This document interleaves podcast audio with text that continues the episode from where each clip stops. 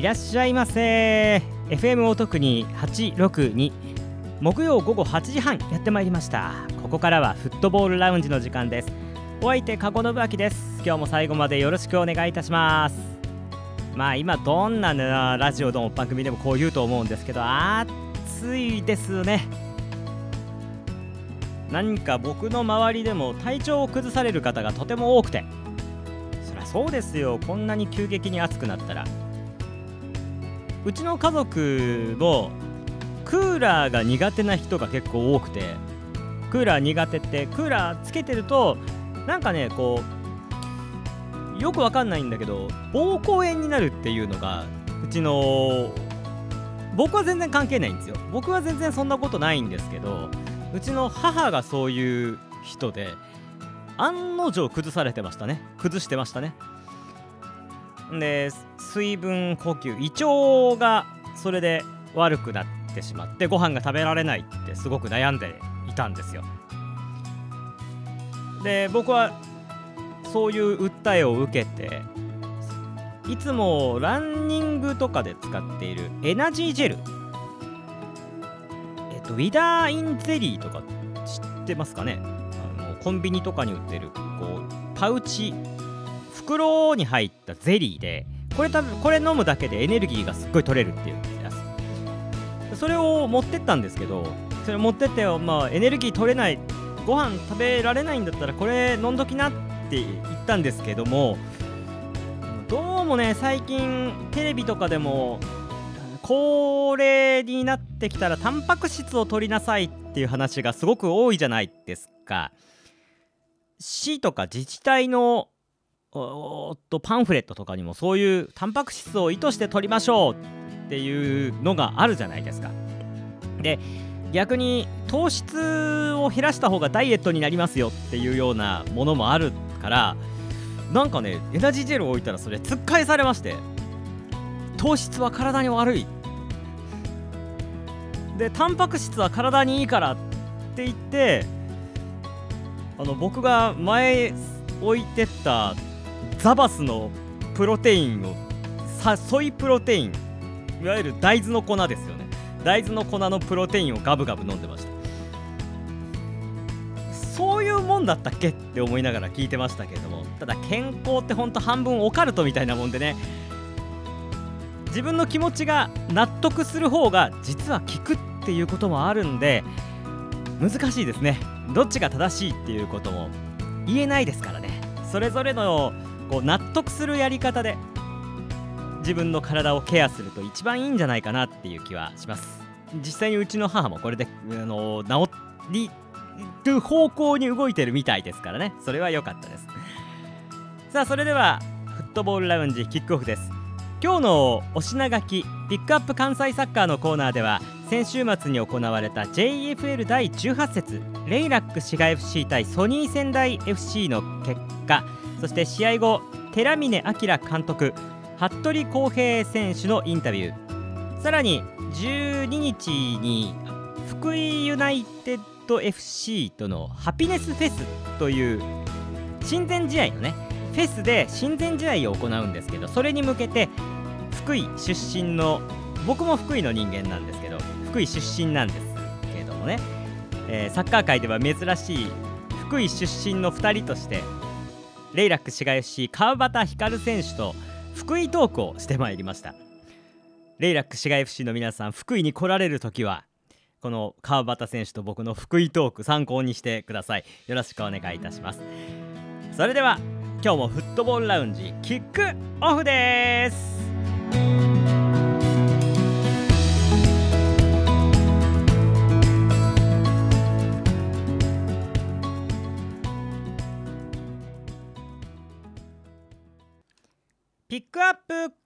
関西サッカー。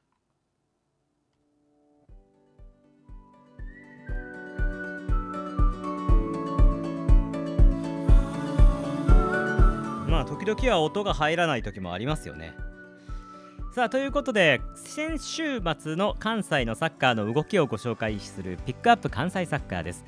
最近はもう僕のスタジアム DJ やってるレイラック滋賀 FC ばっかりになってますけどどうもね日程が結構レイラックとかぶっちゃって関西サッカーリーグとかあと関西の女子リーグとか皇后杯の予選皇后杯って男子でいう天皇杯女子の天皇杯なんですけどそういうところの試合もたくさんあったのになかなか行けなくてちょっと手が出せてない状況なんですね。まあもっと本当は外っていろんなところを扱いたいんですけどもレイラックばっかりになって、まあ、レイラックのサポーターには嬉しい状況なのかなという気がしますけどね。ということで今回は JFL18 節。先週末30日に行われたレイラック滋賀 FC 対ソニー仙台 FC の試合ご紹介をいたします。レイラック滋賀 FC はここまで JFL15 チーム中6位。勝ち点が24一時期は首位に立っていたんですけれどもちょっとこのところ負けが込んでしまって、えー、ホームでは5月の沖縄 s ファウ戦かな？あれ以来勝ってない。アウェーでは勝ったんですけどね。なのでちょっとしばらく勝利から見放されてる。ホームでは勝利から見放されて成績が落ちてきていると。6勝6分け4敗という状況でこの試合に入りました。一方のソニー仙台 FC は今年は好調。7勝5分け4敗ということで勝利の数が多いと。そのために勝ち点が非常に伸びているという状況で、えー、危ない相手だなということで7月30日レイラック滋賀 FC との試合に乗り込んできました。そしてこの試合なんですけれどもレイラック滋賀 FC はこれまでなかなか使ってこなかった4バック3バックから4バックに変えて臨んで序盤試合はなかなかいい形でスタートできたんですけれども先制をしたのはソニー仙台 FC 前半34分に鈴木慶太郎選手が先制点を決めて第1ソニー仙台 FC がリードを奪います。一方のレイラック滋賀 FC も反撃を見せて後半15分宮城選手のオーバーラップセンターバックの宮城選手のオーバーラップから PK を獲得して服部康平選手がその PK を決めて1対1と追いつきます。1対1と追いつきました。ただその後72分ソニー仙台 FC が勝浦太郎選手のゴールで追加点を決めさらに86分秋元悠太選手のゴールが決まってソニー仙台 FC がもう1点リードを広げます。この結果1対3レイラック滋賀 FC 残念ながらこのソニー仙台 FC 中断前の最後の試合も1対3で敗北となってしまいました、えー、なかなか最近本当に勝てない状況が続いています。ただ運のいいことに、まあ、高い上の結果もありまして順位はこれでレイラック滋賀 FC6 位で変更なしとなっています。ただちょっと最近失点がかさんでいるのが気になるところで今24得点24失点。24失点って実はあの15チーム中下から3番目で最初の方はだいぶ失点が少なかったんですけれども最近ちょっと失点が多くなっちゃってそれがこの順位が下がっている原因ですよねっていう感じではありますね。さあということでこれで勝ったソニー仙台 FC は勝ち点を29に乗せて2位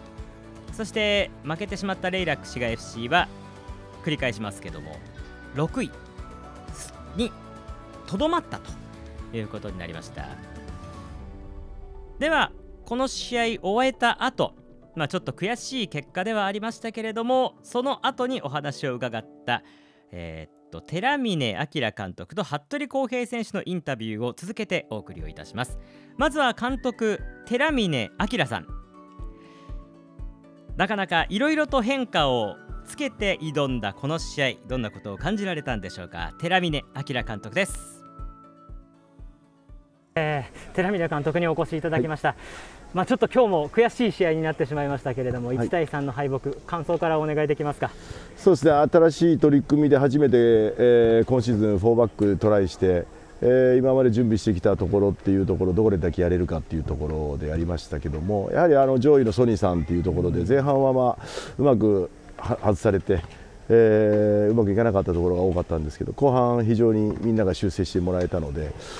まあ、いい時間に得点も取れて、えー、もう1点っていうところが何回もありながら、やはりあの後ろが枚数減らしている分、あっさり失点するっていうところが出たゲームだったかなと思います。またそのバランスを監督としてもちょっと見なきゃいけないなっていう、夏に向けてですよね、そこは。はい、そうですね、はい、どういうふうにこう夏、まあ、いハピネスペースもありますけれども、どういうふうに過ごして、えー、どういうものを高めていきたいですか？そうですね。安易に人の人数後ろ人数増やして守るっていうよりもやっぱり少ない人数で守るっていうことにトライしながら、やはり 1, 1試合やっぱ複数得点取れるぐらい、えー、たくさんゴール前のチャンスを作るっていうゲームをしないとやはり我々自力になっていかないですし、えー、優勝するっていうところの目標であれば連勝しないと多分それは難しいので、えー、やはりあの固く守って勝つだけっていうのはちょっと限界があると思ってますので、えー、そこの攻撃的なところを準備したいなと思います。やっぱりその守りの部分と、まあ、セットプレーで勝ってた前半があったんですけれども、はい。はい、やっぱり読まれたり、対策されたりっていうのは感じていらっしゃいますか、はい、そうですね、やっぱりそんなにセットプレーで毎試合取れるっていうのも相当ラッキーな部分もありましたけども、相手が相当そこは警戒してきてますので。やはり次の手次の手っていうのを持っておかないと、うん、えー、勝ち続けるっていうのは難しいと思ってますのでやはりそれを作っている段階かなと思います、はい、その新しいという点ではすごく新加入の選手がポンポンと5名入ってこられましたけれども、はい、人数が多くなったことによってどういう変化がありますか？そうですね。あのプラスのところでは非常に攻撃の厚みが出たり、えー、競争が激しくなるっていうところでありますけどもいかんせんやっぱり我々昼からみんな仕事してる選手たちなので、えー、そんなに1日2部練をするということはできないので、やはりこの練習の強度であったり、えー、反復であったりというところをどう持っていくかっていうのは、まあ、この中断の1か月のところで、えーまあ、いろんな今、どうするかっていうのはスタッフと話してますけども、まあ、我々ちょっと考えなきゃいけないなと思ってます。はい。そういう点ではあのハピネスフェスは親善試合ですけどすごくいいテストというかあまあそうですね、はい、あのいろんなものが試せる機会になると思いますし、はい、寺峰監督にとってもフルストの、まあそうですね、戦いですけれども、はい、どういう感覚で臨みますか？2週間後。そうですね、まあ、あの我々にとっては、まあ、オフ明け、えー、一発目のゲームでありますので、えー、まあいろいろいろんな関係はありますけどもやはりあの攻撃的なところをどれだけ、えー、上積みしてやれるかというところを挑戦したいなと思います。はい今日は本当に暑い中、700人以上のサポーターの方々が本当に最後まで、はい、特に子どもさんが声を枯らしてくれましたので、そこに向けてメッセージをお願いできますか？はいえー、と非常にあのホームゲームでなかなか、えー、勝ちを見せれてなくてどっちかというとアウェーで 勝って帰ってくるというのが多いんですけども、まあ、あの特に9月からの残り11試合っていうところは本当にあの一つも落とせない、えー、引き分けも許されないという状況ですのでもうとにかく勝つっていうゲームをしますので、ぜひあのまた足を運んでもらえればなと思います。はい、よろしくお願いいたします。はい、寺峰監督でした。ありがとうございました。はい、ありがとうございます。すバッタがついてます。え、肩に。あ、本当だ。これどうしたらいいですか？これ誰か取ってくれませんか？いやそあ取れたよかった。でかということであの寺峰監督のインタビューをしている間に僕の右肩の後ろにですねあの4センチくらいあるバッタがですね乗ってきて、えー、最後の方は僕がパニックに陥っていました取って取ってくれましたよかったですさあということで続きまして服部康平選手のインタビューです。本当にね激しい試合を終えて汗だくの中でインタビューを受けてくださいました。PK を決めた服部康平選手のインタビューです。服部康平選手にお越しいただきました。まあ、試合はご自身ゴールも決めましたけれどもその後2失点をして1対3という結果でした。感想からお願いしてもよろしいですか？そうですね、まあ、この1対3という結果は、まあ、真摯に受け止めて、えーまあ、自分たちがシンプルに相手よりも劣っていたっていうのは今日プレーしてて感じたんで、まあ、このリーグ中断で1ヶ月空くんでこの1ヶ月でどれぐらいチームのとして底上げできるかっていう部分にフォーカスして、えー、オフ秋からまたトレーニングに励んでいきたいです。今日はシステムが4バックになったりとちょっといろいろ変化もあったみたいですけれどもご自身としてはチームのプレーどういうふうに感じましたか？そうですね4バックでまあいいところもあればやっぱ悪いところもあったんで、まあ、そこの部分は今後また、えー、すり合わせていかないと多分また負けてしまったり、まあ、なかなかいい形で、えー、ボールを前に運んでいけることが少なくなっていくと思うんでそうですねまた、まあ、4バックも5バックも、えー、両方できるように、はい、えー、チームとして練習していきたいです。それにしても夏空きます。スケジュールが空きますけれども今思いっきり画面に汗が めっちゃ見えてるんですけど、はい、結構時間が空く中だけど暑いっていう中をどういうふうに過ごしていきますか、はい、1ヶ月。そうですね、まあ、僕は冬より夏の方が好きなんで そうですね、えー、今走ることによって、えー、えー、まあ、冬も他のチームより走れると僕は思ってるんで、うん、まあ、この夏しっかり、えーまあ、トレーニングプラスフィジカルの部分を上げて、えー、相手との差を広げたり縮めたりしていきたいなと思います。1か月後、まあえー、9月10日ですからもうちょっと1か月半ぐらい空くんですけれども、はい、そちらに向けて、えー、サポーターへのメッセージそして意気込みお願いできますか？本当にいつも、えー、熱い応援が僕たちの背中を押してくれてるんでまた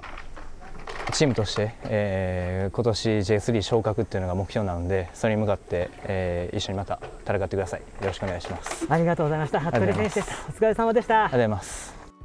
服部康平選手のインタビューでした、まあ、服部選手あの昨年奈良に本拠地を置いている飛鳥 FC にいたので暑さには慣れてるそうですね。その後に話は聞きましたけど暑い方が好きですとも話してたので、まあ、ここから本当にね夏暑い時ってどういう風に特にアマチュアの選手はケアがねチームとしてむちゃくちゃされるわけではないのでどういう風に過ごしていくかっていうのが後半戦に大きな影響をもたらすと思います。非常に混戦なので残り10試合か12節あるから1試合休みだから11試合11試合あるんですよ。まだまだです。ここからです。期待してます。ということであちなみにあの9月10日ですからって言ってってましたけどその前に1週間前にブリオベッカ浦安とのアウェーゲームがあってそれが再開の試合になりますのでお間違いのなきを僕は間違ってました、はい、続きましてえー、っとレイラック滋賀 FC が8月今月ですね12日に福井ユナイテッドのホームであるテクノポート福井というスタジアムでハピネスフェスというイベントの中の一つとして親善試合を行うことになっています。福井ユナイテッド FC 対レイラック市街 FC でこの試合に向けてレイラック市街 FC のサポーターさんも福井に来られる方が多いでしょうからレイラック市街 FC には福井出身の川端光選手がいるんです。ゴールキーパーの川端光選手。まあ川端選手は福井県の小浜市というところ出身という情報だったんですけどね。で僕が福井県の敦賀市というまあ嶺南地域という福井県の下の方の福井に行くところに通る町の人間だったんですけどね。結構30分ぐらいで着く町で近くなので福井トークをしてきました。レイラック市街 FC の皆さんに向けて福井ってのはこういうところなんだよこういうのがあるんだよっていうのをお話ししてまいりました。ということでお聞きください。川端光籠信明福井対談です。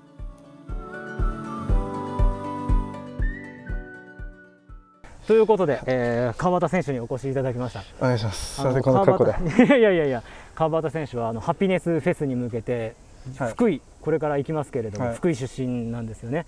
はい、どこですか？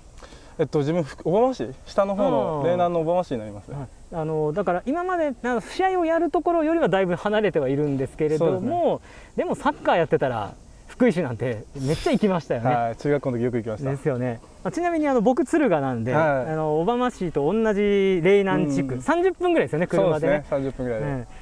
サッカーって、はい。僕小浜市にサッカーのイメージ全然ないんですけどそうですね。どういう感じだったんですか？子供の頃って。えっともともと自分も敦賀に住んでまして。あそうなんですか？えっと小学校1年生まで敦賀に住んでて敦賀 FC っていうサッカーチームに。はいはいはい、もう強豪です敦賀の中では、そこに入団しててでえっと父の仕事の関係で小浜に引っ越すことになって、うん。えっと2年生までは敦賀市まで通ってたんですけど、はい3年生になるときに、うん。あの平日の練習も入ってくるってことになってあ通うの難しいってことになったので大浜市にあるアルタス若狭小浜 FC に入団することになりまして3年生から、えっと、中学3年生までええ。アルタスの小浜 FC にお世話になってましそこから浦和でしょ？た そうです。よう行きま行けましたね。そうです。ね本当にいろんな人のつながりとまあ人いろんな運がうん。いろいろ噛み合って本当に細い細い運でつながったっていう感じなんですけど、うん。でもそうですね。いろんなまあトレセンとかには行ってたので、うん。それでいろいろと見てもらって。はあ。それで指導者の方とか、はい。そういう方にこうつながりができてっていうあ感じそうですね、なんですね。はい運がありますねそこ本は当ですね。中学までは本当に運で生きてた人間だったので そんなことはないですけど浦和に行くってやっぱ僕たちにとってはもうヒーローみたいな。福井で言ったら多分ほとんどいないぐらいだと思うんで、い、や本当すごいんですよ。わかります皆さん。あの福井のあの福井の観光からって言ったらすごいあれですけど。そうですね。敦賀と小浜ってやっぱり多分サッカーの印象が多分みんなないぐらいだと思そううんでけど。ですすね。その中から出てこられて今回まあ福井で試合をすることになりますけれども、ちょっと福井投稿したいんですけど 多分皆さん福井に来ると思うんですけど、はい。えーどう福井といえばどういうものを見てってほしいなとかあります？そうですね。やっぱ海に面してるってこともあって、うん。海鮮丼やら、えっと海の幸え。が一番やっぱ自分の中でも帰った時に一番に食べたいものだと思ってるので、うん。それが一番の自分が、えっと、福井で一番魅力に感じてる部分でもありますし、えでやっぱ福井の人たちは温かいので、うんうんすごい帰った時でも地元の人たちが知らない人でもうん「おかえり」とか言ってくれたりとか、自分が知らなくてもあっちがしてて「そうですよね。おかえり」とか言ってくれたりしてくれるんですごくやっぱ帰った時にあこれここがやっぱ自分のうん。地元だなっていうのがあるんで、ん。すごく住みやすいですし、うん。すごく温かさがあるうん県だなとは思いますね僕も同じ感覚なんですけど はいあの福井ってやっぱ港系じゃないですか、うん外から来る人にそんな排他的じゃないのがうんない田舎っていうのがそうですね。すごいいいですよね。ご美味しいですね、本美味しい。本当に。カニの季節じゃないのちょっとねそう残念ですけど。福井まあ福井の北の方といったらまたうんヨーロッパ圏とかもありそうまし、ですすね。美味しいですね。美味しいでしょあれね。美味しいですね。だから最初は福井県だけじゃなくて他の県にもあると思ってたので、そう同じです。そしたら違うところに行ったらあれキャベツ乗ってるとこありますよね。キャベツ乗ってないんですよ福井のやつは。わかります？あれがうまいんですよね。カツの大きさもね、そうそうそう。違うんでね。なんか熱い印象がありますけど、薄いくても美味しいってそうなんですよ。蓋閉まんないんでね。そう。お大きいの入ると。そうなんですよ。ミックスのがうん入るとミックス美味しいですね。全然入らなくて、は思いっきり浮いてるじゃないってやつ もう浮いて出てきますからね。で蓋に乗せて食べるんですよね。一個一個ね、分けて。あようわかるわ。子供の頃もようやったっす。やってましたね。選手になるとなかなか食べられないのがね残念ですね。ちょっとね。オフにならないオとフにちょっとね帰った時にもう一回食べに行こうかなと思ってます。はいぜひもう皆さん行ったら海鮮とカニあのえー、とソースカツ丼。ソースカツ丼ですね。カニはないんですまだ。カニはねな冬にまた行ってもらって、あと美浜のうなぎとかもうまいですよねね。あそこね。ちょうど真ん中ぐらいにあるんですよ、はい。小浜と。あだから帰りに寄ってもらうってことできますよねあそうですね。ね。こう来た時にね。ね美浜の方行って小浜の方から下に下がると、うんうん普通に、えー、と高島あたりまで帰れますもんね。そうですね、はいで海も綺麗ですしねあそこら辺はちゃめっちゃ綺麗ですね。うん、綺麗ですよね。あの言ったら悪いけど敦賀まで行くとダメですね。ねあの水晶浜あたりちょっが限度ですよね。と。美浜市にあるんです、はい。三方でしたっけ？えっとみ水晶浜ですね。美美浜と三方の間なんでまあね。美浜ですね。めっちゃ綺麗ですよめっねちゃ綺麗ですね。多分あの大阪とかのなあの ものに慣れてる人は信じられないぐらい本当に透き絶通ってるんでね。そうなのでぜひぜひ海の方もちょうどいいじゃないですか今。そうですねちょうどうん。か、ね、海開きもされてますし、一日泊まって12土曜日だかいいらですね。一日泊まってはい入って帰ると最高だと思います。で海鮮丼を食べて温泉入ってもらって。福井満喫ですねそれはね、はい、ちょっとね上の方行くとあわら温泉もあります、ね、あそうですね、はい、温泉泊まって。そうですね。恐竜恐竜博物館も行って。行ってもらって、最高です。あのぜひあの福井ハピネスフェス8月12日なんで、はい、えー、僕とね2人の故郷にぜひお越しください。ありがとうございます。ぜひぜひ。はい。まあ1ヶ月先に試合再開されますし、はい、ハピネスフェスもありますけれども、そちらに向けて最後にサポーターへのメッセージと、はい、意気込みをお願いします。そうですね。えっと自分がまだ試合に出れてない部分もあるので。うん、出る時は精一杯勝ちにこだわって、えっと、一個一個のプレーに集中してやっていきたいのと、まあ、試合に出れなくてベンチの時今の状況ですけど、うん、そういう時はやっぱどうすればチームのためになれるか、す、べ、ては、えっと、自分の心の中に消えている言葉があって、す、べ、てはチームのためにっていうのが自分の心の中で決まっている言葉があるのでそうすればいつか自分にも返ってくると思っているので、ね、それを言葉を胸に、えっと、スタートだったりベンチだったりベンチ外だったとしても、えっと、チームのために頑張っていきたいと思うので、えっと、2週間後の福井フェスとプラス、えっと、後後期の中断明けの開幕戦、ね、浦安もありますね、浦安で、はい、の千円五千円よろしくお願いいたします。ありがとうございました。わざわざこんな練習後にお付き合いいただきましてありがとうございました。福井トークでしたありがとうございました。お疲れ様でした。ありがとうございました。川端選手との福井トークでした。8月12日ハピネスフェス。福井ユナイテッド戦に行かれる方はあの12日土曜日なので1日この福井県に泊まって福井県を満喫されて帰るのもいいんじゃないかなと思いますよ。あばら温泉が近いですし恐竜博物館もありますし。で本当に水晶浜とかね南の方嶺南の方はビーチも本当に綺麗ですしご飯も美味しいですし。ぜひぜひハピネスフェスよろしくお願いいたします。